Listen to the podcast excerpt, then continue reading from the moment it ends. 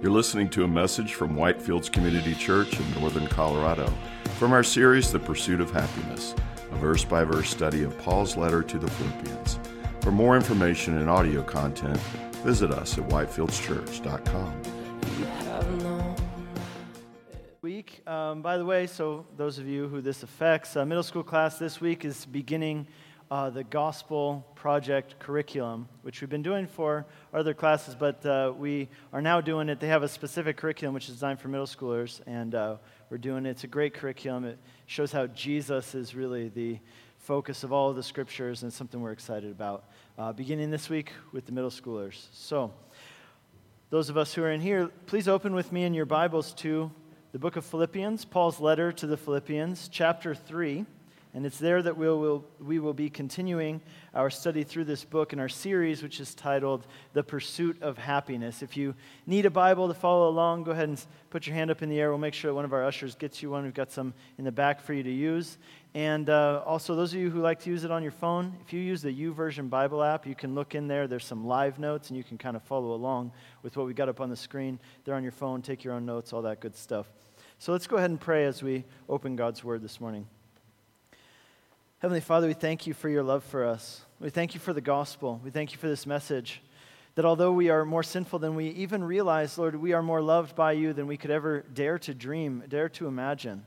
Thank you, Lord, for showing your love for us in Jesus. And we pray, Lord, this morning you would use this study and these words that we're going to read from, from your word. We pray that you'd use them to help us find our greatest treasure in you. And we pray that that would be true of our lives. And as we do that, Lord, we know that it will produce joy and peace in our lives as well. So, Lord, we ask that as we read your word, you would give us insight into it, and also you'd help us to put these things into practice. And we pray these things in Jesus' name. Amen. If I were to ask you the question, who are you? What would you answer? What would you say? Now, of course, I'm not just asking your name. What I'm asking is, what is it that makes you who you are? What defines you? What is it that gives you your identity? Now, some of you might say, you know, uh, I'm a parent, or I'm an artist, or I'm a teacher, I'm a wife, I'm a husband, I'm an athlete, I'm a musician. But the way that you answer that question of who you are reveals a lot about, first of all, what you believe gives you value, right? Why you have value as a person. But it also reveals where you find your greatest joy. The thing is, though, that most people base their identity and find their greatest joy in things which are temporary. And that creates an obvious problem. When you build your identity, when you find your greatest joy in things which are inherently temporary, the obvious problem is this what are you going to do? What are you going to do when you lose that thing upon which you have built your identity? What, what are you going to do when that thing which you have found your greatest joy in changes or ends or goes away? Then what will become of you? If you're if you build your identity on being a parent, for example, many people do this. If you find your greatest joy in your children, in your family, then what happens when they move out? Or if for some reason they're no longer a part of your life at some point, or if perhaps they don't turn out the way that you hoped they would turn out? If you build your identity, if you find your greatest joy in a particular relationship, then what happens if and when that relationship ends? Because ultimately, all relationships here on earth do come to an end in one way or another. If you build your identity, if you find your greatest joy in a hobby or a skill that you have, or in a profession or a career that you're good at, then what happens when you can no longer do that thing, or if that career fails or doesn't work out?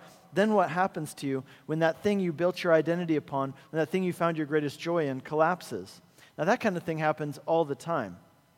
And what happens is that when that happens to people, their whole world falls apart. They lose their identity and they lose their greatest joy. And it's pretty much inevitable, really, because of the nature of things in this world. This is how it's going to end with everything that people build their identities upon or find their greatest joy in. But there is a different way. There is a way to not have that end.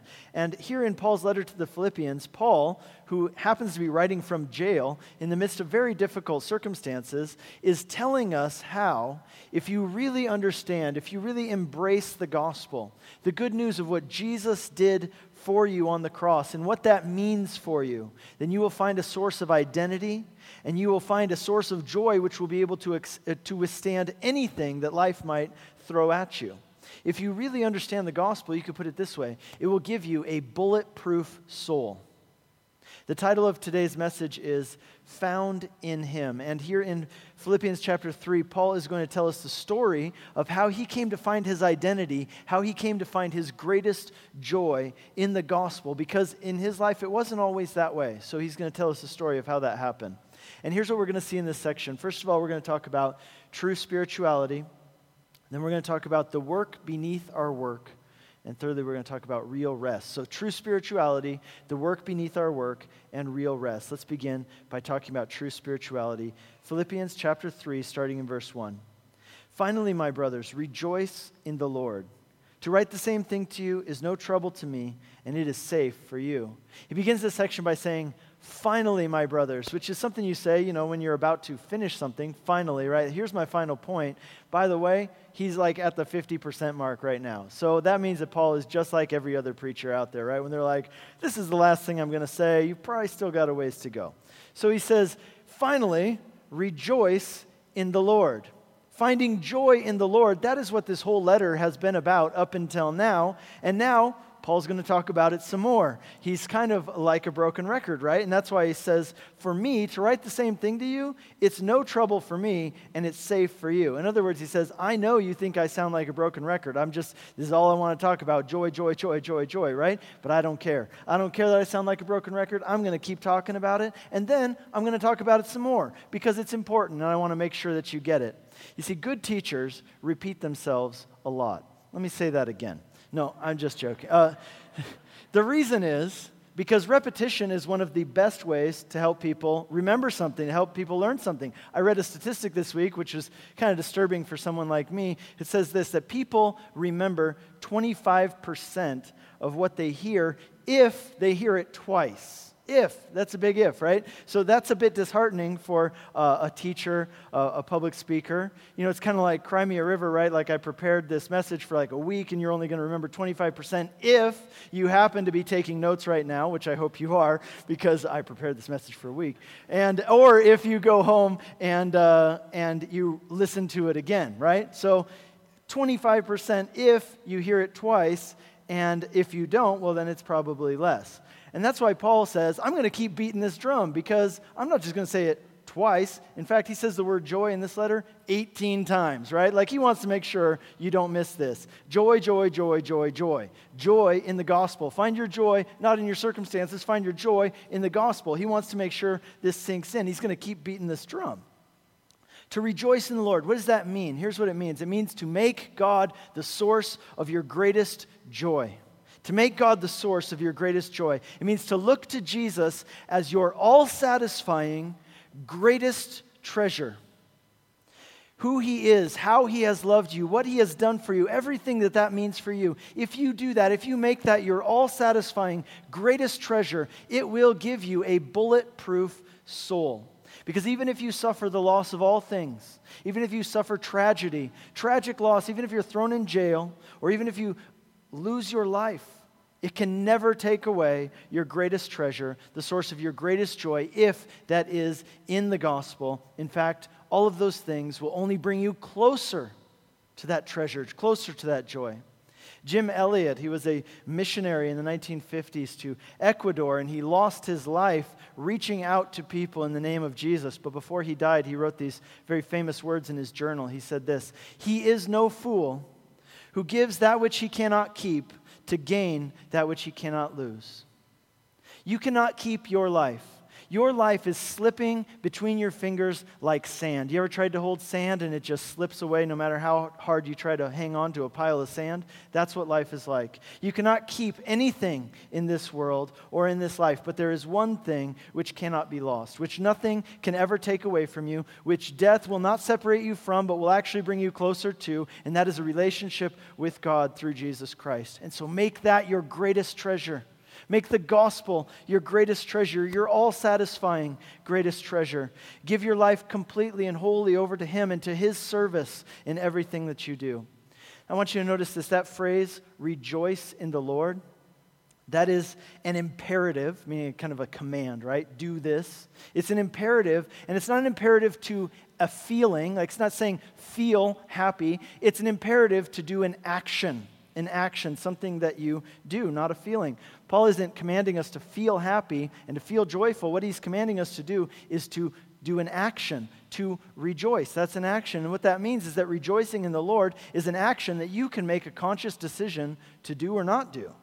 Rejoicing in the Lord doesn't necessarily mean rejoicing over the bad things that happen to you. What it means is choosing to look to and celebrate who God is and what God has done, even in the midst of whatever's going on in your life. I think about, uh, about uh, I guess, about a year, year and a half ago, I had this period of 10 months or so where I lost several friends, like several people in my life died.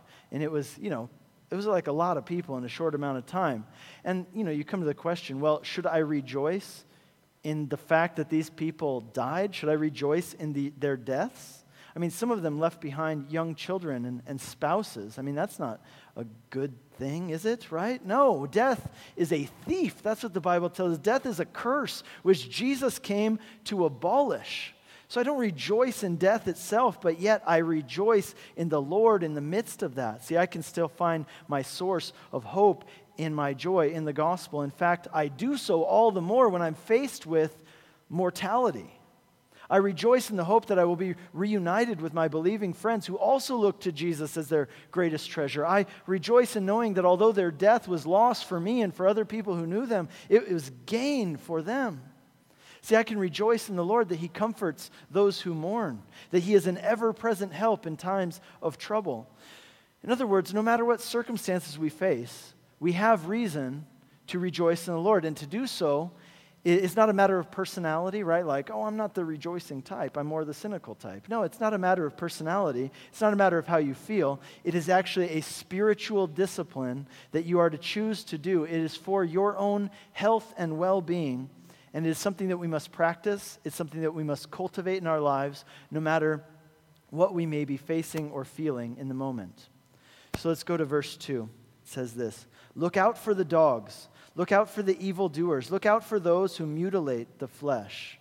So Paul uses three terms here dogs, evildoers, mutilators of the flesh, but he's actually referring to one group of people, and they are the legalists. He's talking about legalists, and he tells the Philippians, watch out for these people, be on guard against these people.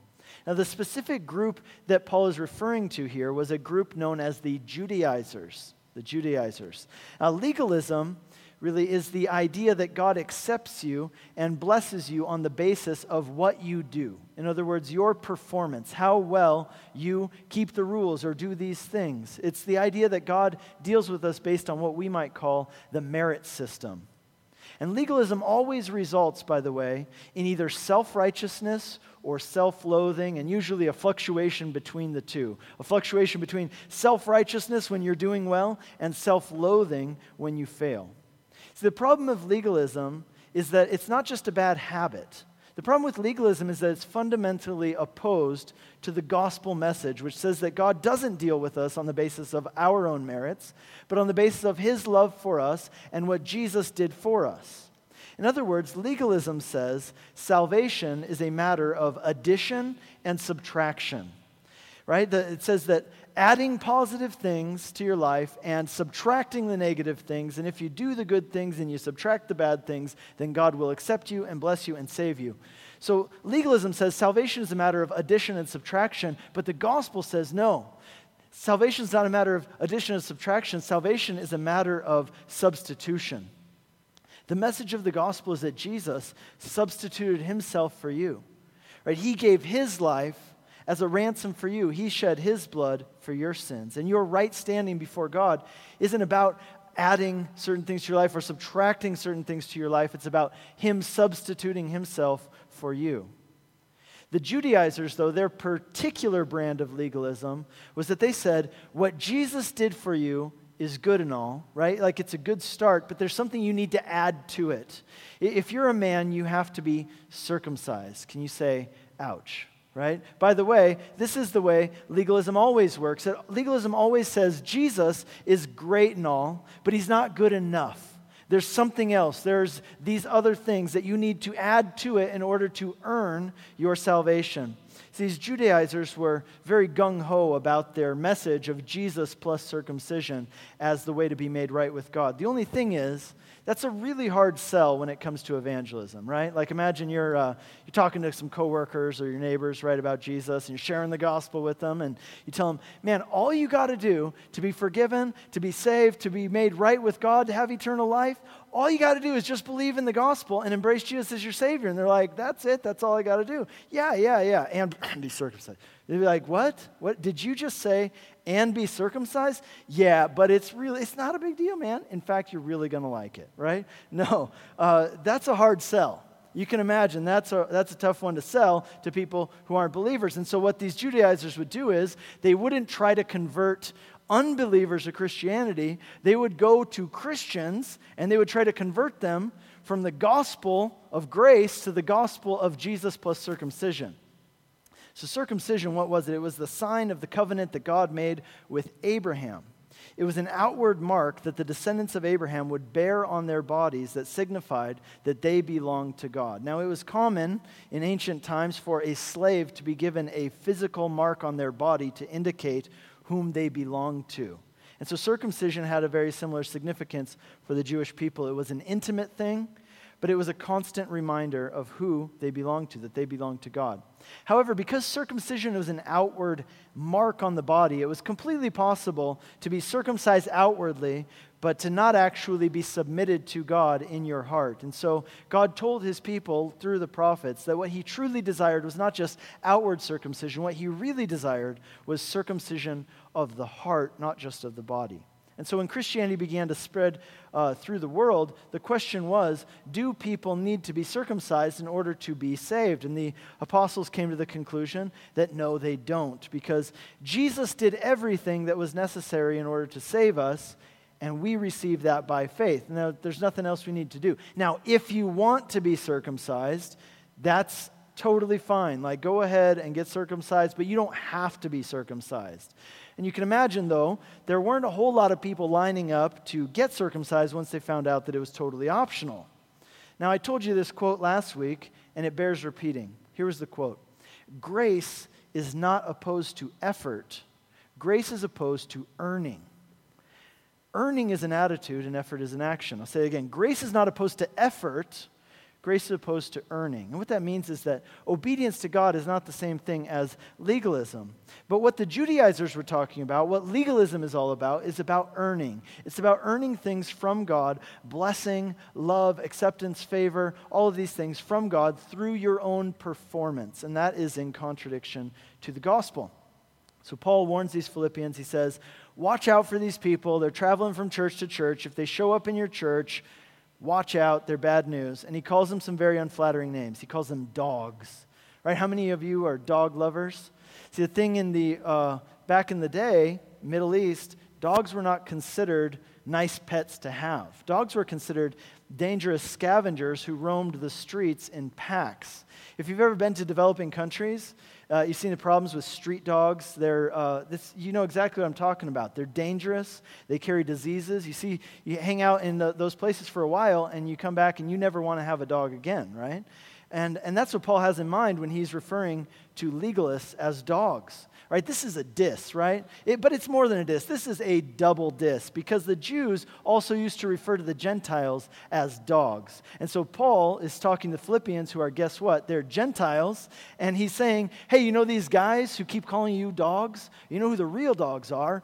Them real mature, Paul, but we get the point, right? They're, they're evil workers and they're, they're doing, they think they're doing God's work, but in the end, they're teaching people to trust in their own righteousness instead of putting all of their trust in Jesus and his finished work on the cross. He says they are mutilators of the flesh. They're just hacking away at people. Like if you got in a fight with some farm equipment and you lost, right? They're misguided and they're dangerous, so watch out for them and don't buy what they're selling. Verse 3. He says, We are the real circumcision who worship by the Spirit of God and glory in Christ Jesus and put no confidence in the flesh. See, these legalists think that they're super spiritual because they do all these things in their attempt to earn God's favor. But Paul says that's not what real spirituality is about. That's not what true circumcision is. True circumcision is a matter of the heart, not of the flesh. And he says there are three things that characterize true spirituality. Number one, worshiping by the Spirit of God. Number two, glorying in Christ Jesus. And number three, putting no confidence in the flesh. So true spirituality is number one, worshiping by the Spirit of God as opposed to worshiping with merely outward formalities. The legalists tried to make spirituality a matter of outward ritual, but Paul says no. True circumcision is a matter of the heart. True spirituality is about worshiping God in spirit and in truth. The second one this, is this to glory in Christ Jesus. Now, I love this. See, I think if you really get this truth, it's absolutely revolutionary. For example, you might open your Bible and you might see that Jesus healed lepers, those people whose lives were falling apart because of sin. And you might think, well, hey, if I'm going to be like Jesus, well, then what do I need to do? I guess I need to do the things that he did. So I need to go find people whose lives are falling apart because of sin, and I need to touch their lives so that they can be healed. And then I read a little bit further and I see that Jesus put his finger in the ear of a man who was born deaf and dumb, and that Jesus healed a man who was born blind. And, and these people were able to see and to hear. And I thought, well, if I'm going to be like Jesus, I need to find some people who can't hear. I need to find some people who can't see, people who are dumb. And, and I need to touch their lives so that they can hear and they can see and their eyes can be opened. And, and then I read a little bit further and I see that Jesus, he fed the multitudes and say, say, hey, if I'm going to be like Jesus, I need to go out and I need to feed people. I need to feed the homeless. I need to feed anybody. I don't even care if they're hungry. I'm going to feed them because that's what Jesus would do. And I, and I read a little bit further and I see that Jesus blessed the little children. Well, what would Jesus do? I'm trying to be like Jesus. And so I think, well, if I'm going to be like Jesus, then I need to go. I need to go spend some time with some children, right? I, even if I don't have children, I need to find some kids. I need to bless them in fact, all the kids. I need to bless all the kids all the time, wherever I can find them. I'm going to start a ministry to reaching out to children because that's what Jesus did. And if I'm going to be like him, that's the kind of stuff I need to do. And then I read a little bit further and I see that Jesus, he protected a woman who was caught in adultery and they wanted to stone her to death while they let the guy who she was with get off scot free. And I think, well, hey, if I'm going to be like Jesus, well, then I better add this to my list of things that I need to do. I'm, my list is kind of getting long at this point, isn't it? But if I'm going to be like Jesus, I need to protect people, and I need to fight against corruption. I need to fight against injustice. I need to fight against hypocrisy. And then I read a little further, and on and on it goes, building your list of all the things that you need to do in order to be like Jesus. Until guess what? You become completely exhausted and overwhelmed. But let me tell you this it is a great and wonderful day in your life when you realize that you are not Jesus. When you realize that to be a Christian doesn't mean that you are called to be the Savior of the world. It's a great and wonderful day when you can say what John the Baptist said when people asked him, Are you the Christ? And he said, No, hey, not me. No, but behold the Lamb of God. Look at him. Look at Jesus. It's not about me, it's about him. So, in other words, if I'm not the Savior of the world, then who am I? I am the leper. I am the leper. I am that person whose life was falling apart because of sin. When I read that story, don't read yourself as Jesus. Realize that that story is about you. You are the leper. It, your life is falling apart because of sin. Jesus came to you and touched you and healed you and made you clean. I am the man born blind. I am the deaf man, the dumb man. I am the one who was not able to hear and not able to see. And Jesus came to me and he opened my eyes so that I could see. He opened my deaf ears so I could hear. I am the one who was caught in the very act of sin and stands to be judged. And Jesus came and advocated for me, and he saved me. I am the poor man. I am the hungry man. Jesus came to me and gave me the bread of life. I am the child who Jesus blessed and spent time with and paid attention to. You see, when you come to this realization that the message of the gospel is not what you need to do for God, but it is what God has done for you in Christ, when you understand that, then rather than glorying in your own goodness, rather than glorying in what you do, you begin to glory in Christ Jesus and what he has done for you. And this is such an important point. Paul says, This is real spirituality. Not glorying in who you are and what you do, but glorying in who he is and what he has done for you. And the third one is this putting no confidence in the flesh. The truly spiritual person trusts not in themselves, but trusts in Jesus and what he has done for them. They don't trust in their own performance record, they trust in Jesus and what he did for them. Now, Paul is going to begin talking about how he himself actually used to think the way that the legalists think, but how he came to change his mind in that regard. And that brings us to our second point the work beneath our work. Verse 4. Though I myself have reason for confidence in the flesh, if anyone thinks he has reason for confidence in the flesh, I have more. Paul says, Look, I used to think the way that they think. I built my identity. I found my greatest joy in my own accomplishments, in who I was, in what I had done, in my performance record. And I had really good credentials. Let me tell you what they were. And he's going to tell us. He says, These are probably the best credentials that you could even imagine. He says in verse 5, I was circumcised on the eighth day. What that means is that Paul was not a proselyte. He didn't convert to Judaism later in life, but he was born and raised in it. Secondly, he says, I was of the people of Israel, of the tribe of Benjamin. Benjamin was a tribe which gave Israel its first king. The name of that king? Saul. What was Paul's Hebrew name? Saul, right? Remember, the, the holy city of Jerusalem was found within the territories of the tribe of Benjamin. So this was a prestigious thing to be of the tribe of Benjamin. A Hebrew of the Hebrews. See, in that day, uh, many of the Jews of that time had been influenced greatly by what's called Hellenization, which means that they spoke Greek, they dressed like Greeks. Religiously, they were still Jews, but culturally, they had conformed to the prevalent culture of that day, which was Greek. But there were some Jews out there who didn't do that. They were old school. They were like the Amish, right? They were the Hebraic Jews. They were old school. They spoke Hebrew, they practiced all the ancient customs, they still dressed in the Hebrew way. Paul was one of those guys. He's saying, hashtag old school, hashtag hardcore. That's me, a Hebrew of the Hebrews. As to Pharisee, he says, as to the law, I was a Pharisee. The, the Pharisees were the strictest sect of Judaism. There were only a few thousand of them at most. It was a very elite and prestigious thing to be numbered among the Pharisees. Their nickname was the separated ones. They were kind of like the rock stars of Judaism, right? Like if you were a Jewish kid and you're at the airport and you see one of these Pharisees, you're going to go and uh, take your photo with them. You're going to have him uh, autograph your dreidel or something, right? Because they were, uh, it was a big deal to be a Pharisee. He says, as to zeal, a persecutor of the church. Zeal was the highest single virtue of the Jewish faith zeal. And what zeal means, it meant simultaneous love and hate. It meant that you loved your religion so much that you hated anything that threatened it. And that's why Paul became a persecutor of Christianity because he was so zealous for his Jewish faith. The only problem was, after a while, he came to find that his zeal was misdirected and he was actually fighting against God. But he says, As to righteousness under the law, I was blameless. All 613 laws and the laws, law of Moses, he kept them all. He was a rule keeper. These are the things that Paul used to find his identity in. This was his greatest joy. His greatest joy in the whole world was his resume, what he could throw down on the table, his credentials, his performance record to prove that he was a good person. In fact, he's probably better than anybody else. That was his greatest treasure. And he believed that because of these things, God loved him and God accepted him. You see, for many of us, there is work beneath our work. Do you know what I mean by that?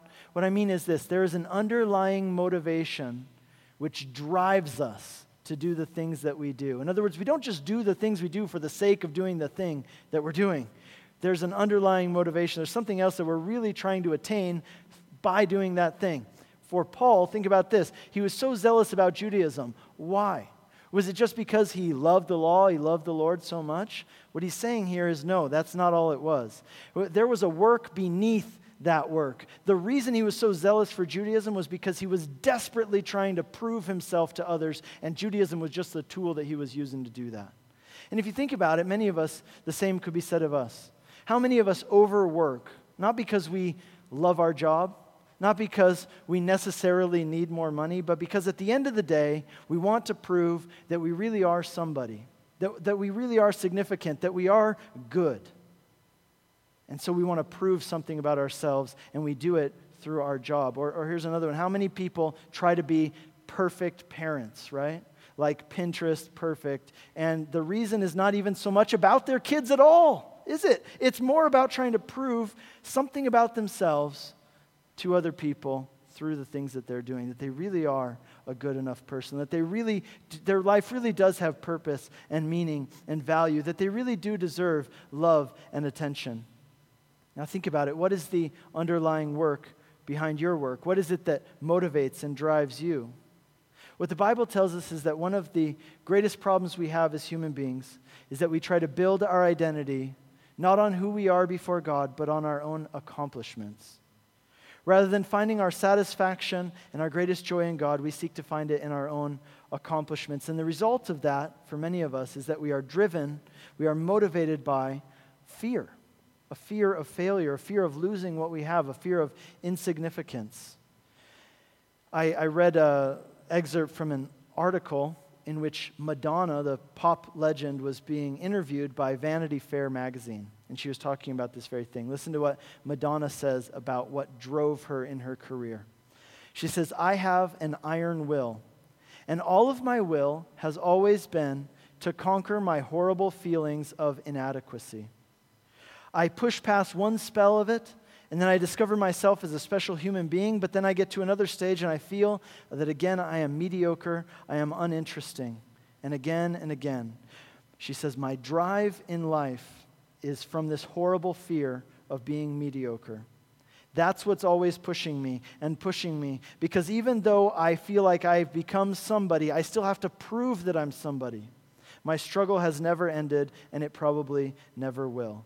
What Madonna is admitting to here is that there is a work beneath her work. She doesn't just do the things that she does because she loves doing them.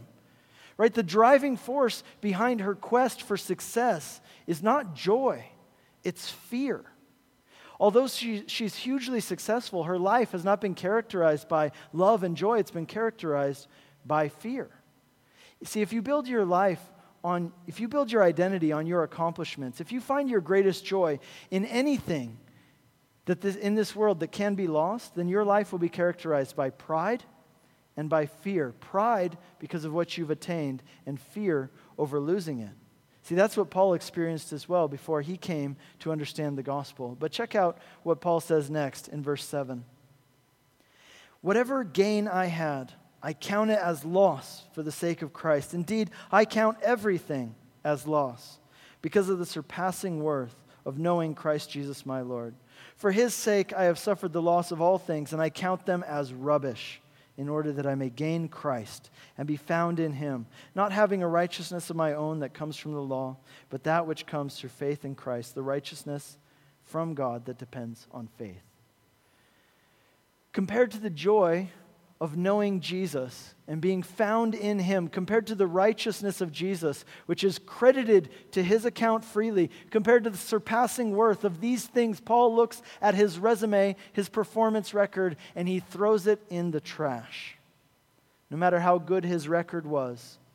And it was pretty good by human standards, it was rubbish it was rubbish compared to Jesus' righteousness. Paul uses some accounting terms here in verse 7. He says, The things which I used to consider assets, I now realize that they are my liabilities. I used to think that I was in the black before God, but now I come to realize that I'm so much in the red, so much in the red that I need the red blood of Jesus to be applied to my ledger.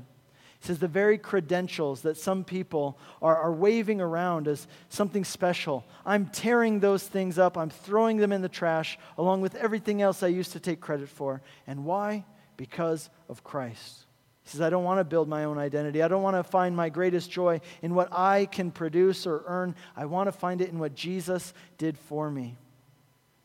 In fact, this word rubbish in the original text is actually a little bit stronger. You know, when they translated the Bible into English, they didn't want to be crass, they didn't want to offend people, but in, in doing so, they kind of took out the, the teeth of the, what he's actually saying here. That he toned it down a little bit. In Greek, in the original text, the word Paul uses here is the word for excrement, it's dung. His achievements, his credentials, he used to consider them his pride and his joy, but now he considers them excrement compared to what Jesus has offered him in the gospel. Not only worthless, but offensive. He says, I'm, I've been striving for years to prove myself, to build my identity, to find my greatest joy in how much better I was than everybody else out there. But I don't want that anymore. I, I want to be found in Christ with a righteousness that's not my own, with a righteousness that comes through faith in Him. And this brings us to our third and final point, which is real rest. To be found in Christ means that because of what Jesus did for you, when you put your faith in Him, when you embrace the gospel, that in God's eyes you are hidden in Christ. You are found in Him. And when God looks at you, He doesn't see your accomplishments, your performance records, but He sees Jesus' accomplishments on your behalf, Jesus' righteousness. And what that means for you and me practically is that if that is true, then we can rest we can rest from the work beneath our work. We can rest from trying to prove ourselves. We can rest from trying to build our identity and find our joy in our accomplishments. We can rest from fear. See, the message of the gospel is that Jesus substituted himself for you. Jesus suffered the restlessness of separation from God so that we can have the rest that comes from knowing that God loves us and accepts us and our sins have been forgiven. And when you really get that, when you really understand that to the point where you embrace that as your greatest treasure, your all satisfying greatest treasure, then you find in Him your greatest joy. And when you find your identity in Him, when you find your greatest joy in Him because of what He has done for you, then you will have real rest. Paul says, Everything that was gained to me, I count it all as loss. I throw it all in the trash. I would give it all up in a heartbeat in order that I might gain Christ and be found in him, not with a righteousness of my own, but that which comes from Christ and is given to me by faith. Remember what I said earlier? Jim Elliot, he said, He is no fool who gives that which he cannot keep to gain that which he cannot lose.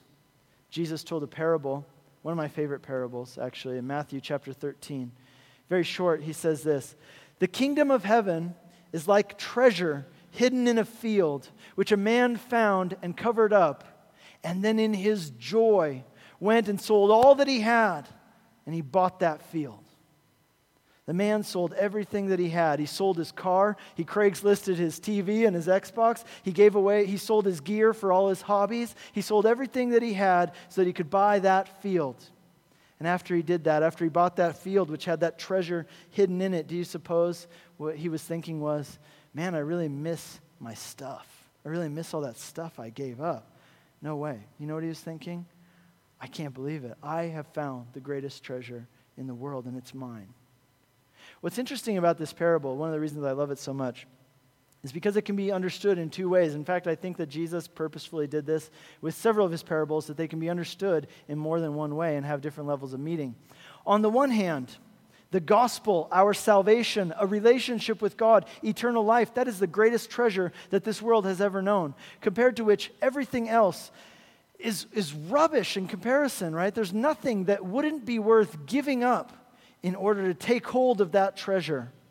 But on the other hand, this is what Jesus did for us. He looked on me, He looked on you as a treasure for which He was willing to give up everything. And He ransomed you. He paid the price at the greatest cost of shedding his own blood, giving his own life in order that he might take hold of you. So, which is it? Is it that he's the treasure? Is it that he saw us as the treasure and gave everything? Is it that he's the treasure and we need to give everything? It's both. See, that's the beauty of this. Jesus gave up everything in order to take hold of you, to redeem you, to save you, to make you his own. And what he did for you, what he offers you, is such a great treasure that it is worth giving everything for. And if you will make him your all satisfying, greatest treasure, if you will glory in him and put no confidence in the flesh and be found in him, he will give you a new identity and it will be for you an indestructible source of joy and real rest for your soul. And all of that can be yours. It will be yours if you embrace today the gospel.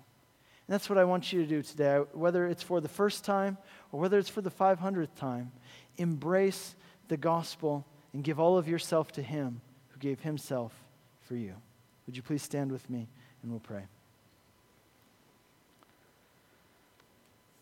Lord, we thank you for this message of the gospel. We thank you, Lord, for this great treasure.